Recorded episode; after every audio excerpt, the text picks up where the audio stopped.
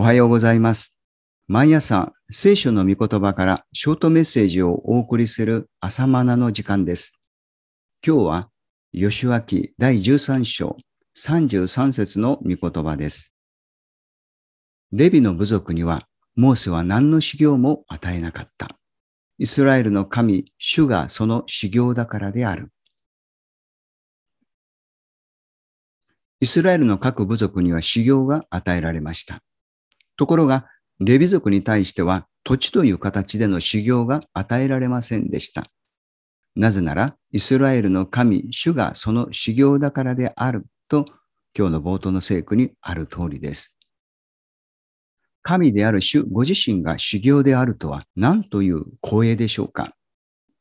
イスラエルは12の部族からなっていますが、そのレビ部族は神殿、つまり幕屋の働きのために区別された部族でした。幕屋とは神の住まいと呼ばれ、神への礼拝を捧げるところです。そこで生贄を捧げたり、香を焚いて祈ったり、さらに礼拝で使う調度品を保守管理したり、礼拝に関するすべての働きをレビ族が担いました。祭司の家系であるアロンの家系もこのレビ族に属していました。神に仕え、神の働きのために用いるために、神はレビ部族を区別なさいました。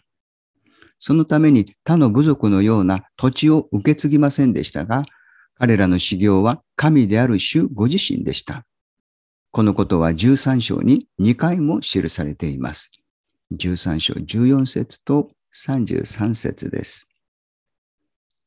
新約におけるクリスチャンは、このレビ族のような存在ではないかと思います。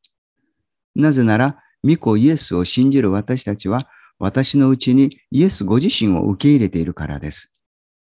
そして、御子を持つ者は命を持ち、神の御子を持たない者は命を持っていないと言われるように、永遠の命を修行としていただいているのです。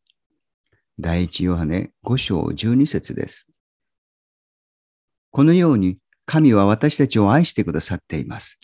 その愛は神の一人子であるイエス様を私たちに賜るほどの愛です。神はご自身を与えるようにして御子をくださったのです。イエス・キリストが私の修行です。レビ族に与えられた修行はこんな新約の祝福を予言しているのです。以上です。それではまた明日の朝お会いしましょう。